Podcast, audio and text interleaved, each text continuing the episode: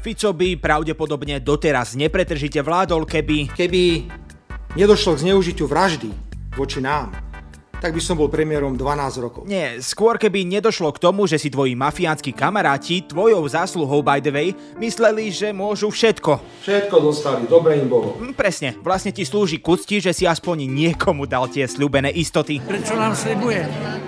Pretože nás miluje. Len teda nie dôchodcom, ale mafiánskej skupinke, ktorá mala istoty, že polícia na ich konanie bude pozerať tak dôsledne, ako Pavol Rusko cez tamponiky na súdne pojednávanie. Čo si slepý, ty A síce hej, snažil si sa od konania tých mafianíkov odtiahnuť a na vlastnú pesť si dokonca prípad aj vyšetroval. Dámy a páni, predo mnou leží 1 000 000 eur. Ale nejak sa tá tvoja hra, že ty si neborák, patríš k tým dobrým, blá blá blá, proste pokazila. No tak mi teda povedz, čo sa mi pokazilo. Čo to bol za bohovský nápad, Robo, akože... ako by som sa čo najviac odlišil od mafošov, čo to vykonali? OK, jasné, predstúpim pred novinárov jak krstný otec, za mnou budú 2 ďalší mocní chlapi a na stole bude ležať 1 000 000 eur v keši jak odmena za chytenie kriminálnika. To sa tak nerobí do psej matere. No, nerobí. A vieš, čo sa ešte nerobí? Nevykrikuje sa na námestiach, že vieš, kto je vrahom. Nenechajme si zobrať pravdu o Kuciakovi a my raz povieme do Kuciaka zabil. Ale sa to normálne ohlási na polícii. Alebo si to mohol sám sebe ohlásiť a zobrať 1 000 000 eur. Biznis, nemá to nekradne. Ale dobre, nebolo by to asi prvý ani posledný krát, kedy by Fico neohlásil konanie trestného činu, o ktorom vie, čo je by the way tiež trestný čin. Každá jedna mafiánska štruktúra, ktorá je na Slovensku, všade som bol. Ale bolo to prvýkrát, kedy z toho Fico jednoducho už nedokázal vykorčuľovať a ponúkol svoju... Tento príbeh chcem povedať sám. Dobre, tak to řekni. Som ako predseda vlády pripravený podať demisiu. A tak sa vrútil do prezidentského paláca cez veľké biele dvere a na obojku si tam doviedol Petra Pellegriniho. Odovzdal demisiu, povedal, že nebojte, nikam neodchádzam, dal vyhlásenie. Moja úloha bude držať chrbát novému predsedovi vlády. Nenechal Pellegriniho povedať skoro nič, potiahol rýchlo obojkom a rázným krokom zas svorne opustili prezidentský palác. Urobil som z Pellegriniho predsedu vlády. Hej, Robo, kľud, veď to z toho vyplýva. Posluchači to určite pochopili. Predtým som ho urobil. Robo, toto je vaša súkromná vec, neťahaj to tu. Petra Pellegriniho som urobil ja, celého. Fakt, Robo? Fakt? Myslíš, že takéto reči neodplašia tvojho konzervatívneho koaličného partnera Danka? Je to otázka pre ústavných právnikov, ale ja sa urobím... To bude koalícia. Zodpovednosť politikov je prehltávať. Hej, a tak Fico musel prehltnúť porážku. Prišiel o postavenie, prišiel o kredit, jak ten tvoj kamoš, čo ťa v nutých rokoch len prezváňal. Haló, moto? A prišiel o to najdôležitejšie. Prišiel o moc. Okradli nám ho, miláška. Pudlík Pellegrini síce ako tak zastabilizoval situáciu a nedopustil predčasné voľby, no keď prišli riadne v roku 2020 a vyhral Matovič, Fico musel priznať porážku. Ja som sa v podstate ani kampane nezúčastnil, tak... Čo? To mi nevychádza. Dobre, tak nemusel priznať porážku, mohol to všetko zvaliť na Pellegriniho. Všetko bude len o ňom, o ničom nič. Žiadne sociálne témy, nič, len on. A to je prekvapivo navzdory tomu, že to hovorí Fico, pravda. Celá kampaň sa točila okolo Pellegriniho. Nefungovalo to. Stalo to veľa peňazí. A teda ešte okolo predvolebnej korupcie, ktorú Fico vlastne aj priznal. A garantujem vám, že keby sme neurobili posledný týždeň 13. dôchodky, tak Smer má vo voľbách 12 alebo 13%. Ale teda Fico našťastie okrem Pelého spravil aj 13. dôchodok a tak mali 18, čo znie ako vhodný vek na pozíciu štátnej rádkyne. Možno som sa mal sám pochváliť, že Fico dobre si to robil. A Fico po neúspechu začal prehodnocovať svoje postavenie v strane. Som za zmeny v Smere.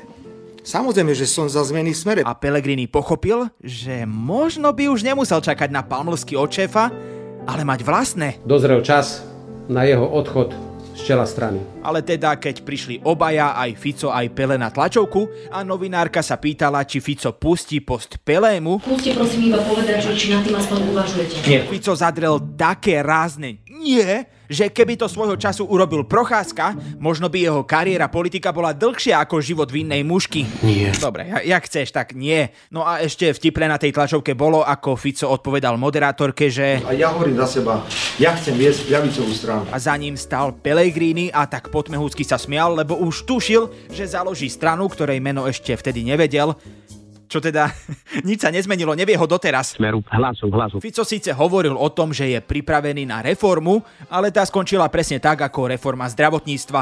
Pošľapaná, pokrčená, premočená niekde vedľa koša, lebo nikto nemal ani toľko chochmesu, aby ju normálne vyhodil. Samozrejme, že sme dotrhaní, unavení a my potrebujeme nových bojovníkov, ale bojovníkov.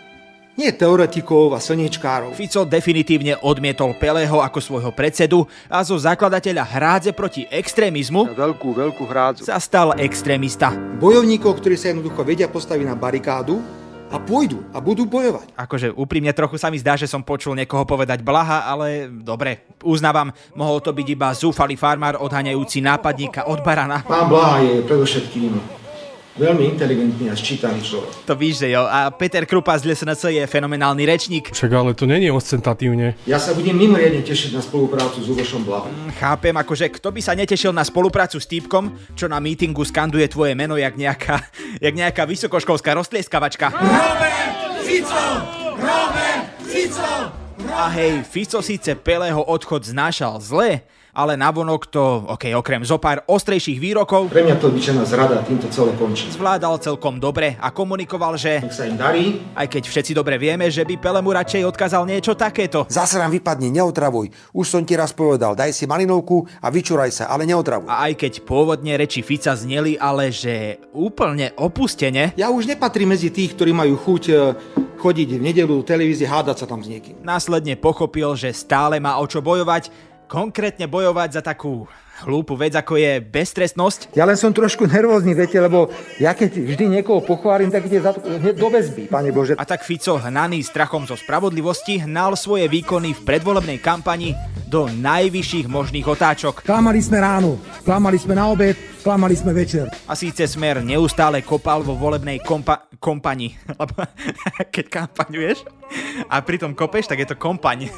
Kopal do každého. Je to americká! Pellegrini ho ale nechával tak zvedomým, že bude potrebovať aj hlasy umiernenej sociálnej demokracie, aby to na konci dňa nejako vyskladal. Že vyhrať voľby na klamstvách je veľmi jednoduché. A že keď nastane tá správna chvíľa, pritlačia na Pellegriniho s ponukou, ktorá sa jednoducho neodmieta. Ponukou stať sa opäť pudlíkom a zničiť vlastnú stranu. Chránil ste ho proto, aby mohl zemřít v pravou chvíli. Choval jste ho jako vepře na porážku. Jen mi teď neříkejte, že vám tak přirostl k srdci. A ono by táto ponuka vo svete, kde by boli politici čistí, asi nefungovala. Kto by sa sám chcel degradovať do pozície podržtašky, s vedomím, že jeho stranu Smer totálne vysaje ako všetky, ktoré s ním doteraz vládli. Kto by neprijal konkurenčnú ponuku, kde by dokonca bol aj premiérom a ešte by možno mal aj ministerstvo vnútra? No ten, kto vie, že len Fico v skutočnosti ponúkne niečo, čo chce. On totiž ponúka marenie vyšetrovaní, politizáciu polície a teplé miestečko v raji beztrestnosti. Moje meno je Adam Blaško a po tomto opustení sa hneď na úvod asi viete, že počúvate satirický podcast Piatoček. Petra Pellegriniho som urobil ja. Celého, pretože... Ja. Stal sa ministrom preto, lebo som rozhodol ja. Celého, pretože... Ja. Stal sa predsedom parlamentu preto, lebo som rozhodol ja. Celého, pretože... Stal sa podpredsedom vlády preto, lebo som rozhodol ja. Celého, pretože... Ja. Stal sa predsedom vlády preto, lebo som rozhodol som ja.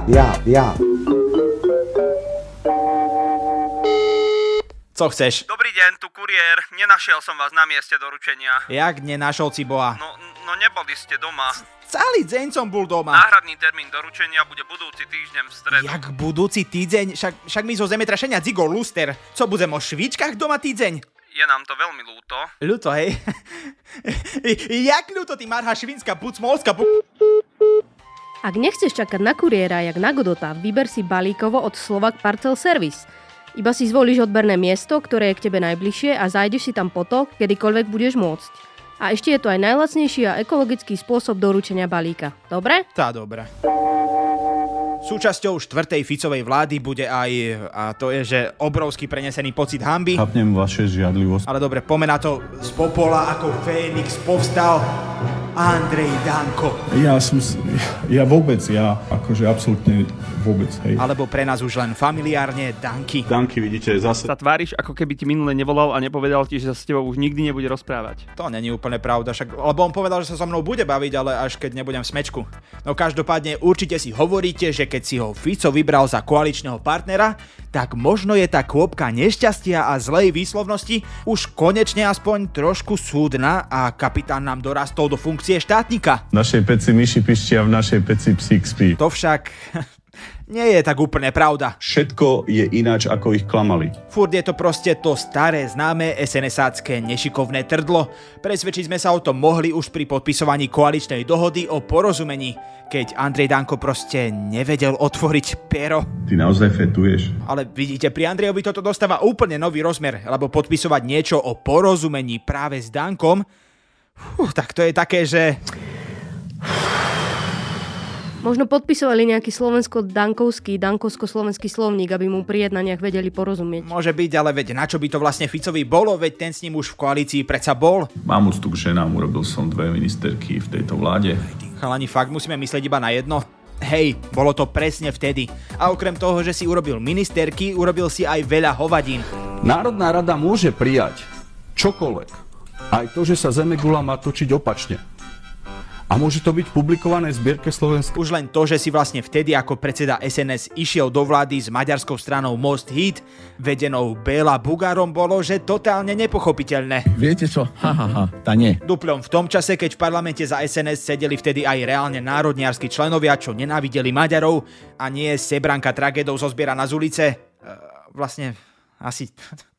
Bolo to rovnaké asi. A to je to, že nikdy nebudeme vo vláde s Bugárom, ktorý svojou falošnou politikou len ľudí metie. Ak vám dnes príde Danko ako urazené dieťa, ktoré už aj prizvukovalo, že sa nebude rozprávať s médiami, lebo on nechce, tak vedzte, že presne taký bol aj vo vláde. S médiami síce vtedy komunikoval. Možno keď som pobožkal výložky, som mal povedať, že palte do puče. Ale v koalícii sa urážal za každú hovadinu. Raz sa dokonca s Ficom prestal rozprávať a urazene neprišiel na zasadnutie vlády len preto, že ho Fico nezavolal na oslavu sviatku Cyrila a Metóda na Devíne. Nejdem. Neskôr dokonca aj z doteraz dosť nepochopiteľných príčin vypovedal koaličnú zmluvu medzi Smerom, SNS a Mostom.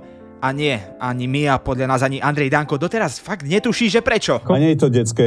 Koho máš radšej? A budeš sa so mnou hrať? Danko je proste šašo. A aj keď sa kopa ľudí možno aj teší, že sa konečne bude mať opäť na čom smiať. Vy si niekedy mýlite moju dobrosť s hlúposťou. Z SNS ako vládnucej strany treba mať fakt reálne obavy. A teraz ani nejde až tak o Andreja Danka. Veď ten bude možno riešiť len také kraviny ako postavenie ešte väčšieho stožiara. Chcem povedať, že som aj osobne 9 000 eurami prispel na výstavbu toho stožiara. Alebo sa v období Vianoc zahrá opäť na Ježiška a nechá postaviť pred Národnú radu poriadny vianočný stromček. Tento veľký stromček, ktorý je pred vstupom do budovy Národnej rady Slovenskej republiky, musel byť vymenený z toho dôvodu, že sa zistilo, že došlo k jeho prasknutiu. To znamená, že začal predstavovať bezpečnostné riziko. Ak si totiž pamätáte na tento bizár, tak vtedy predseda parlamentu Martin Gálvač na Facebooku napísal, že ho, konkrétne citujeme, tú metlu prinútil vymeniť Andrej Danko. Našlo sa vhodnejšie miesto v budove hradu. Nakoniec sa stromček vymenil dokonca aj vo foaje, bol totiž príliš vysoký. Pozrite, ako sa to vybujnelo. Alebo možno bude boskavať všetko, čo mu príde pod ruku, alebo možno si nechá obnoviť svoju hodnosť kapitána. Ja si tú hodnosť zaslúžim. Alebo bude, a to je asi najpravdepodobnejšie, ako hlupák onanovať nad Ruskom. Pre hlupáka každý hlupý. Horšie je, že tá sebranka na čele s Tarabom, ktorá sa mu infiltrovala do strany. On je infiltrátor. Tí ľudia ako Huliak, Šimkovičová či východoslovenská mafia Kufovcov. S Kufovcami som odišiel z SNS po tom, čo si Mazurek zavolal do vysielania vydavateľa Mein Kampf. Oni všetci budú v parlamente a dokonca možno budú aj ministrami. Ale tejto skupinke, ktorú dovliekol do parlamentu, a treba to naozaj ešte raz nahlas povedať práve Andrej Danko, sa ešte budeme určite aspoň raz venovať. Ja si nepamätám pozitívnu vec, ktorú by sme dokázali. Taraba dokonca už tak rozprúdil vášne v SNS a má tak veľký mediálny priestor, že sme si chvíľu mysleli, že sa stane šéfom celej národnej strany. Král v zámku, král v zámku. Nakoniec to však kápo dela Andrej Danky ustal a môže sa naďalej venovať, aj keď najviac neohrabane, ako to on dokáže, národným záujmom každého Slováka a Slovenky. Tak teda Ďakujeme. Na teraz však platí, že Danko je žiaľ Bohu späť a SNS je tak nesúrodá strana, že možno práve ona bude rozhodovať o životnosti Ficovej štvrtej a doteraz najmenšej a najnestabilnejšej koalície. Ďakujem ešte raz Robertovi Ficovi. A aj keď sa hovorí, že práve Hlas by mala byť tá pomyselná brzda v tomto zoskupení, všetci, ktorí sledujeme politiku, už dávno vieme, že jedinou brzdou bol, je a navždy aj ostane jedine Danky. A veľmi dobre viete, že som iný človek, ako mi prezentujete v sociálnych médiách. Takže pokračujeme. A mám vás plné zuby všetky. Stretnú sa traja bieli heterosexuálni muži za mikrofónom a začnú obhajovať šikanu. Nie je to začiatok vtipu, je to priebeh podcastu Boris a Brambor, v ktorom naši bývalí hokejisti obhajovali šikanu medzi športovcami. Tak určite. Dámy a páni, tragédmi týždňa sú Boris Valábik, Marián Gáborík a Miroslav Šatan. Tragéd týždňa. V podcaste sa Boris Valábik s Mariánom Gáboríkom a Miroslavom Šatanom rozprávali okrem iného aj o tréneroch. Takže neviem, je tu aj Ježiš, ale je tu zase aj Šatan. Napríklad aj o takom Majkovi Babcockovi, ktorého hráči obvinili, že im bral telefóny a prezeral si ich súkromné fotky, alebo ich nútil písať zoznamy spoluhráčov a hodnotiť, kto pracuje najtvrdšie a kto sa fláka. Jeho bývalý zverenec Johan Franzén ho dokonca označil za hrozného človeka a tyrana. Odiť Satan. Choď preč, Satan. Choď do pekla. Vedenie týmu Columbus Blue Jackets mu aj napriek obvineniam dalo šancu a doplatili na to, keďže Babcocka z Columbusu kvôli jeho správaniu vyhodili ešte skôr, ako stihol otrénovať jediný zápas. A čo na to Boris a Brambor? Neviem, či to už nie je taká tá doba zmekčená, lebo toto určite za našich čias asi by nikto neriešil. No, takúto vec ani by sa nikto nesťažoval, lebo tak asi... Neviem, či ten úmysel tam bol asi skôr nejak spoznávať tých hráčov, ale nemáme tie detaily. Podľa hokejistov je to, čo robil Babcock, v pohode, keďže sa len snažil spoznať hráčov a okrem toho, oni sami zažili aj horšie, takže sa hráči nemajú čo sťažovať. Babcock sa snažil spoznať tých hráčov cez nejaké fotky z ich telefónu, ich rodín. Hej, lebo je úplne bežné spoznávať ľudí nie tak, že sa s nimi porozprávaš, alebo si dobre pri najhoršom pozrieš fotky na Instagrame, ale tak, že im zoberieš telefón a pozrieš si ich nezverejnené súkromné fotky. A tak ďalej, potom vraj, teda, že to mal na skríne, na počítači a aby to nejak mal na očiach. Ale kto vie, ako to celé bolo, keďže starší hráči v tom nevideli problém, len tí mladší. A dokonca, keď som si čítal o tom, tak tí starší hráči z toho týmu v tom nevideli problém. Ano. Okrem trénera Babcocka v podcaste obhajovali aj hokejistu Michela Millera, ktorý v minulosti šikanoval spolužiaka a preto teraz hrá za Liptovský Mikuláš. Niekde na základnej škole urobili nejakú blbosť spolužiakovi a potom sa niekto ozve po 8 rokoch a nakoniec zničiť kariéru. A ten hráč myslím, že teraz je tu na našej lige, takže Miller ako 14-ročný šikanoval mentálne postihnutého afroamerického spolužiaka, ktorého spolu s ďalším kamarátom bili, nútili jesť sladkosti z pisuára, hádzali do neho jedlo a nazývali ho slovom na N. Tak to je pohoda. Bývalý spolužiak Millera obvinil z ublíženia na zdraví a hokejista bol odsúdený na 25 hodín verejnoprospešných prác. Musel sa ospravedlniť a zaplatiť súdne trovy. No proste ako hovorí Boris a Brambor, blbosť. Ale blbosť, kvôli ktorej Millera odmietli týmy ako Arizona Coyotes a Boston Bruins, ktoré proste nechceli, aby ich verejnosť vnímala tak, že takéto správania neodsudzujú. A čo na to Boris a Brambor? Takže je to taká doba, ktorá hovorím, že toto sa nedialo za našich čas. Tam boli určite akože vážnejšie, tedy museli byť tie prestupky, aby sa to riešilo takto, akože s takýmito vážnymi následkami. Akože čo vážnejšie by ešte čakali? To naozaj musí človek urobiť to, čo Pistorius, aby bolo opodstatnené zničiť mu kariéru. Ale veď ja som si ju len pomýlil s Vlávačom, hádam mi nechcete kvôli takej prkotine zničiť kariéru. Lebo ničíš život niekomu, musíš si uvedomiť, že niekomu ničíš život, že to nie je sranda. To naozaj ideme hovoriť ľuďom, ktorí šikanovali, že majú myslieť na agresora, lebo však hej, keď budú ticho, šikana ich zocelí, ale keď sa ozvú, môžu tomu, kto im ublížil, zničiť život. Nie, proste to šikana je to, čo ľuďom zanecháva trvalé následky a ničí im životy. Dobre, ale však vy traja asi nebudete najostrejšie ceruzky v peračníku, že? Aj keď dobre, uznávam, skončiť namiesto NHL v Liptovskom Mikuláši, to si naozaj nezaslúži nikto. Na tomto podcaste spolupracovali aj Kristýna Ďuríková, Kristýna Janščová, Viktor Hlavatovič a klavír dodal Radovan Gofiar.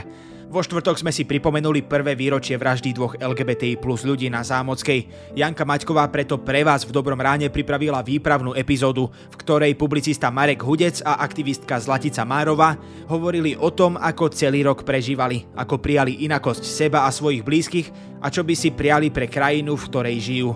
My by sme si priali, aby sme boli vnímavejší a chápavejší k potrebám menšín, lebo demokracia má byť presne o tom.